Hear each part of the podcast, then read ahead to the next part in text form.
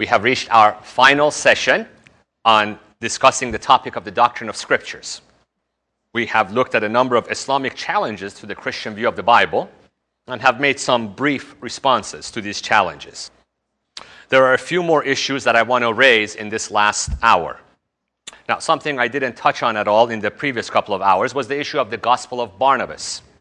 Now, for some of you watching this video series, you might be living in a country where Muslims are bombarding you with the challenge of the Gospel of Barnabas. And some of you might be in countries where you've never even heard of the Gospel of Barnabas. Some Muslims claim that no, uh, the Gospel of Barnabas is the true Gospel of Jesus Christ that the Quran talks about. I haven't treated that issue just because of this fact that more and more educated Muslims are abandoning appealing to the Gospel of Barnabas. No Western scholar of uh, no Western scholar whatsoever takes that document seriously at all. It is a clear forgery that is dated in the medieval times in Europe. It has numerous blatant geographical, historical mistakes in it. And if Muslims read it carefully, they will understand that it actually even contradicts the Quran. For example, it repeatedly uh, claims that Jesus uh, was not the Messiah. The Quran is very clear that uh, it acknowledges that Jesus was the Messiah. So the Gospel of Barnabas is being abandoned by anybody who really, you know, is familiar with books and scholarship. Many Muslim leaders in Iran told me they no longer even, you know, uh, pay any attention to the Gospel of Barnabas in dealing with Christians. Muslims sometimes have written biographies of Jesus and proposing some very strange theories about who Jesus was and what he did and where he went. Now, in contrast to these fictional accounts, we can be confident of our Gospels. I want, to, I want you to listen to this quote from a very prominent historian by the name of Sherwin White. The book is entitled Roman Society and Roman Law in the New Testament. This is what this ancient, historian of ancient um, uh, civilizations tells us.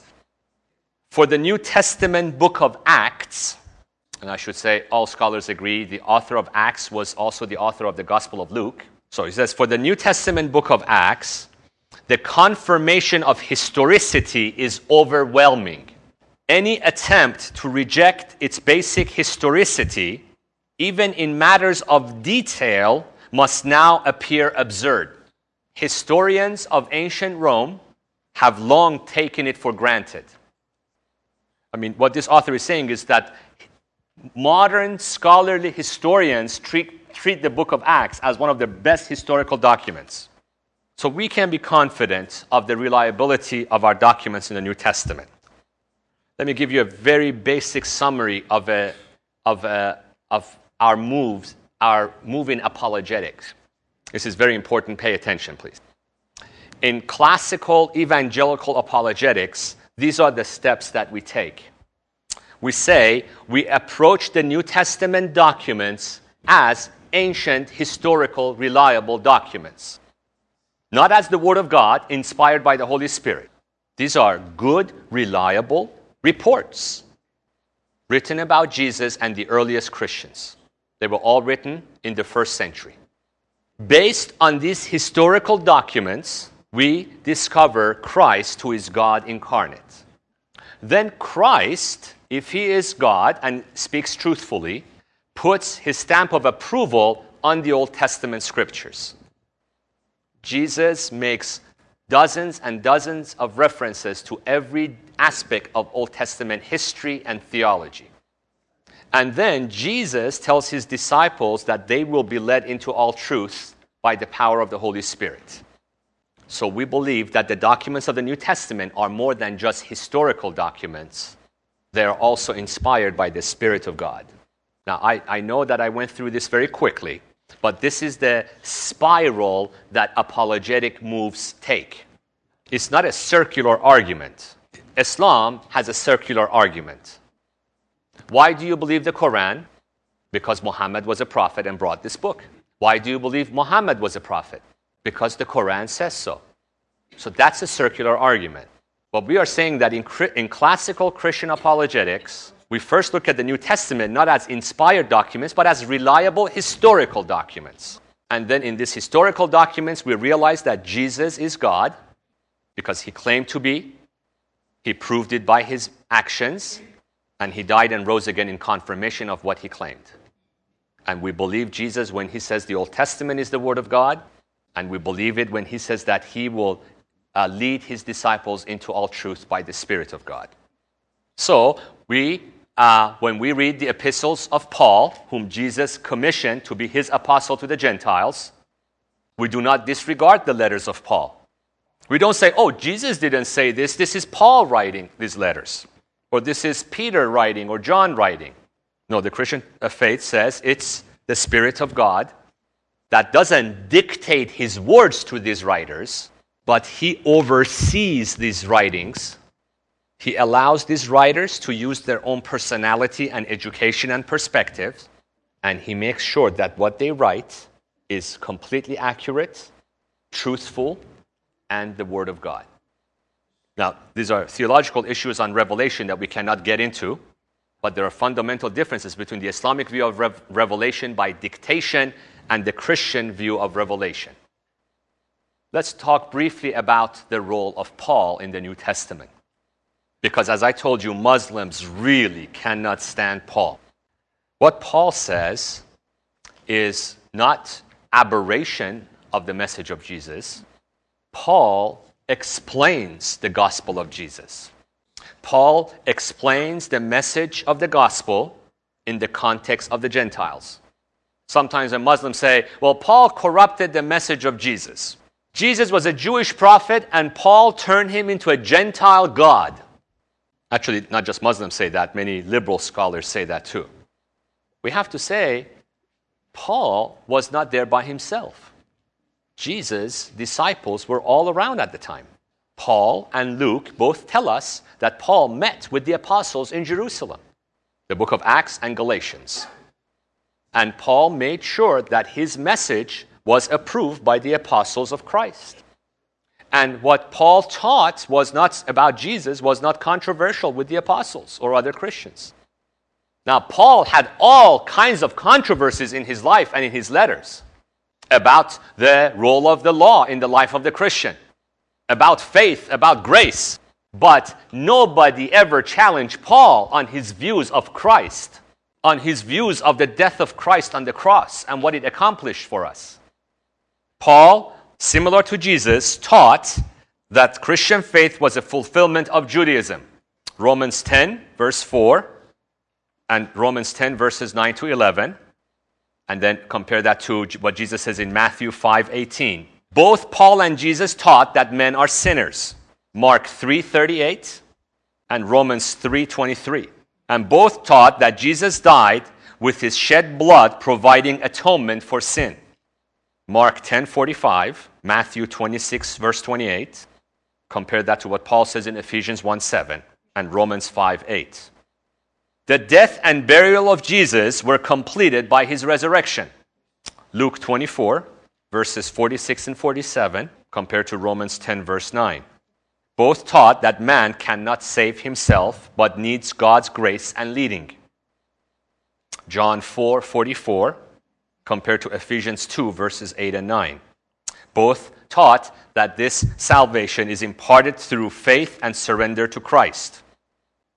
Mark 1:15, Romans 10 verses 9 to 11. And both taught that the result of conversion is changed life and a new direction in life. Luke 14, verses 25 to 35, and then compared to 2 Corinthians 5, verse 17. And so there is a fundamental harmony between what Jesus taught and what Paul taught. And there is a fundamental harmony between what Paul taught and what the other apostles of Jesus taught. I want to get to the last point uh, that we've confronted in the challenge of Islam. And I believe this point is becoming more and more prominent in the Western world as well. I believe this is a new frontier in, in our proclamation of the gospel. And I don't think many Christians are really prepared for this. If you remember my very first session in introduc- introducing the challenge of Islam, I said that Muslims just are very happy when every year a new uh, discovery comes up that challenges traditional Christian beliefs. So last year, the big news around Easter in America was the Gospel of Judas. Some years before that, it was the Gospel of Thomas. And so, and there are some very famous scholars in America from Princeton, from other prominent universities that are raising this issue. What is the issue? The issue is that there were all kinds of gospels written in the beginning of Christianity. There were all kinds of Christian groups with different beliefs. Many of them didn't believe Jesus is God. Many of them didn't believe that uh, there is a need for salvation, that, or that Jesus had died on the cross, or that was at all important. So they are saying all kinds of books and all kinds of gospels were written, but the church only chose a certain number of them and destroyed the rest of them, suppressed the rest of them, and tried to suppress other groups that disagreed with orthodox belief of the church. And so Muslims are paying attention to these discussions. And they're saying, see, that's what we've been saying all along. Why just these books in the New Testament? Why not all the other Gospels and all the other stories and accounts? So, what kind of a response can we make to that? Let me, wait, let me say something briefly by way of an introduction to this topic. Why were these books chosen in the canon of the New Testament? Many people are very misinformed about early church history. Uh, and again, this misinformation is being promoted by fictional accounts like the Da Vinci Code as well. And many Muslims repeat this in their writings too. They say at the time of the Council of Nicaea, the church decided what books to be in the New Testament. So they chose the Bible, destroyed the rest of the books, and declared Jesus, Jesus to be God. That's not simply what happened in Nicaea. The church never had a council imposing the limits of the New Testament. The choosing of the canon was not done something from top down. It wasn't like a pope saying, These are the books and uh, the rest are out. That's not what happened in history at all. The choosing of the canon was a very dynamic grassroots movement. What were the factors involved in the determining of the canon? Are the books written by an apostle or a companion of the apostle? None of the books that these scholars talk about, about all these other gospels, not one of them was written in the first century. Our New Testament books are by far the earliest writings we have about Christianity. So, are these books written by an apostle or a companion of the apostle? Factor two, are the teachings of these books in harmony with the oral teachings and traditions of the apostles? See, Christianity was a mission religion, and people were preaching it from the beginning. There was a core to the Christian message that was repeated in teaching and preaching. So the question was, are the books that we have, are they do they fit the preaching and teaching we have been receiving from the apostles and the church fathers? The third factor are the books spread in all the churches and all the regions? Are they being used by churches and all the regions? Not just the book of a private group claiming to have a secret knowledge of Jesus, but are they known to be part of the worship of the churches in the region? And then the fourth factor was have we been blessed by the reading of these books in our midst? In our, in our midst? Have we encountered God and His Spirit speaking to us through these writings? Have they been edifying to the churches? So we believe that the Spirit of God led the Christian community in a very dynamic way, and there was a gradual consensus that these are the books that God has spoken to us through them. It was not a church council giving a command. Christians, by general consensus, arrived at this conclusion they didn't make the Bible, they recognized which books are the books that God has inspired. And there were controversies about only a very, very limited number of books in the New Testament. Second and Third John, Second Peter, uh, Jude, and Revelation. For some, also the book of Hebrews. But the core message of the Gospels, the epistles, it, they were never a controversial uh, writings in the church. But I want to get into the issue of these other books in more detail now. And I want to uh, use a, a very good book that has recently been published. The title of the book is The Missing Gospels, and the author is Darrell Bock, who teaches at Dallas Seminary. We know that there were many other groups writing things in early Christianity, especially in second and third and fourth centuries. We know that church fathers refer to these books, and many of them have also been recently discovered. A collection of these writings were discovered, and we call that collection the Nag Hammadi texts, and uh, they were found in Egypt. Let me read some of these titles to you Gospel of Philip, Gospel of the Egyptians, Gospel of the Savior, Gospel of Truth, uh, other books, Apocalypse of Peter, Dialogue of the Savior, Gospel of Bartholomew, Gospel of Mary Magdalene, Gospel of Peter. So we know there are other writings out there. Now, uh, but again, the belief of many critical scholars is this uh, this belief was started by a German scholar by the name of Walter Bauer. And Bauer proposed a very revolutionary thesis. He said Orthodox Christianity did not exist.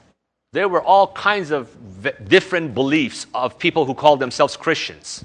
But because of the strength of the Church of Rome, they destroyed other groups and forced their orthodoxy on all the other regions. New experts in the field have completely discredited the Bauer uh, thesis. We have now discovered that not just Rome, but there were many other strong regions in Christian church in Asia Minor, in Antioch, in Jerusalem, North Africa. Rome had no power over them. We're talking about second and third century before Constantine. The church is a persecuted minority in the empire. They have no force to enforce laws or rules. When you hear about the church, don't think Roman Catholic Church imposing its laws. No, these are, these are, these are Christians in house churches and Christians being persecuted and Christians uh, not having a central hierarchy. So Rome did not have any power to enforce anything. There are other strong centers of Christian church in the second and third century, and we know that they had orthodox Christian beliefs. So, what started in Christian history is central core teachings from the apostles of Christ. Pay attention, this is very careful. And then later in the second and third centuries, there were heretical groups that were offshoots of this core teaching. Not that in the beginning there were all kinds of different beliefs, but later different groups under the influence of Gnostic traditions went off into different areas. So, what about some of these writings, some of these gospels? A few things need to be pointed out. First of all, some of these writings have no teaching against the New Testament teachings, like the infancy gospel of Thomas, proto evangelium of James, gospel of pseudo Matthew, gospel of Nicodemus, or also called Acts, Acts of Pilate. Now, what are these books? Remember, I told you that it's very common in any religious tradition for things to be exaggerated? These are some evidence, they show some evidence of that. In our Gospels, we don't know much about the childhood of Jesus at all. These Gospels come and fill in the blanks because people don't like vacuum. We want to fill in details. Now, no scholar believes that the Gospel of Thomas was really written by Thomas or Gospel of Nicodemus was written by Nicodemus. Everybody agrees that none of these other Gospels and letters are authentic letters uh, by, written by the people that they claim to have been written by. A group wanted to promote a teaching, they would pick a famous name and attach that name to that letter. But, but basically, these are, and, and then it's, it's interesting, we didn't mention this, but it's from these other, from these gospels in the, written in the second and third century that we find some of their stories in the Quran. But nobody believes that they have any historical value. They were written much later by, you know, uh, much later and very, in a very exaggerated way. But what about the other Gospels? Obviously, I can't go through this book in detail, but I want to give you the highlight of the thesis of it. I cannot go in this book, uh, through this book in detail, but I want to give you the key thesis of this book, which is very important in our response to the challenge of Islam. And to be honest with you, uh, I have studied for many years in my life, but I, but I have come to appreciate uh, this truth only in, in my recent uh, research.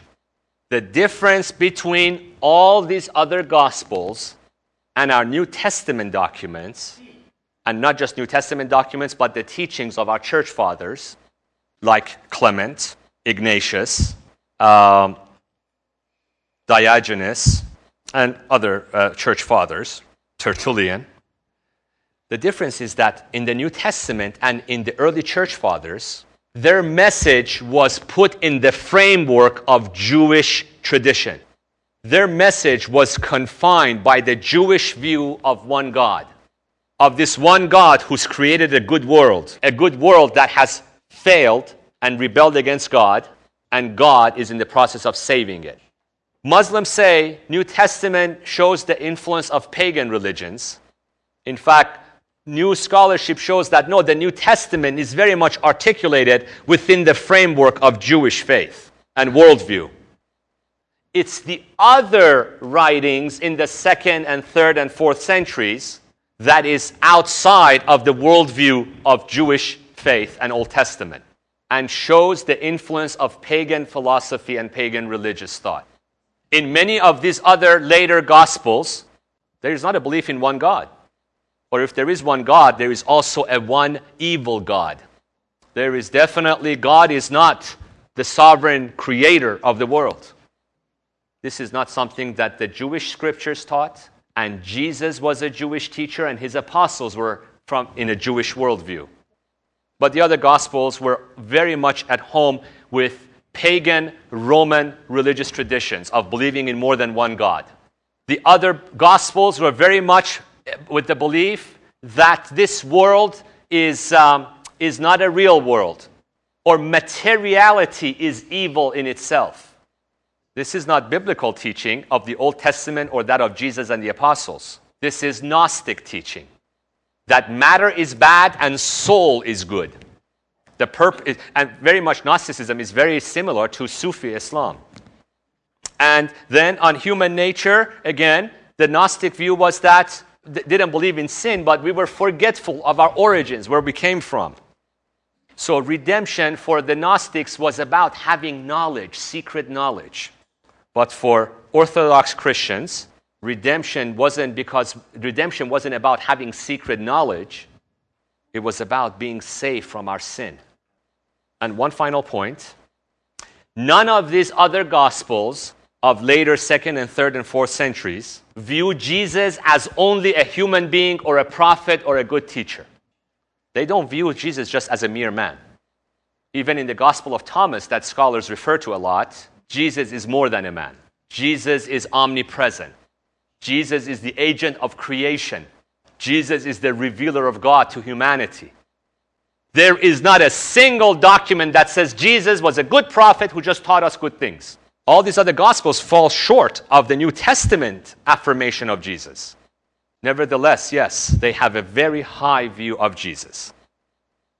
So we see that it wasn't the New Testament writers or Paul who were influenced by pagan philosophies and Roman religions. No, they were faithful to what God had revealed from the very beginning in the Old Testament and continued that uh, with the climax of Christ. Jesus was the Messiah who had come to fulfill the promises of God in the Old Testament. It, were, it was the other later Gospels who had a totally different view of God and man and sin and salvation and Christ. I really have come to appreciate in the recent past the emphasis on monotheism in early Christianity. And Christians were trying to make sense of how, in that monotheistic God, we can encounter Jesus as God inc- incarnate. They could have easily gone into Gnostic and pagan religions and talked about Jesus as a second God. But they wanted me to be faithful to God's revelation throughout the Old Testament history. This has brought us to the end of our theological discussions on the differences between Islam and Christianity. I view this course really as an introduction to these issues. This is not all that one has to know about Islam or Christian faith. There are hosts of issues that we didn't even discuss. And these are, there are a host of other issues that really um, create a huge difference between Islam and Christianity. But I believe, as I said in the beginning, that these are the central issues. And theology is not all that we need to know about Islam.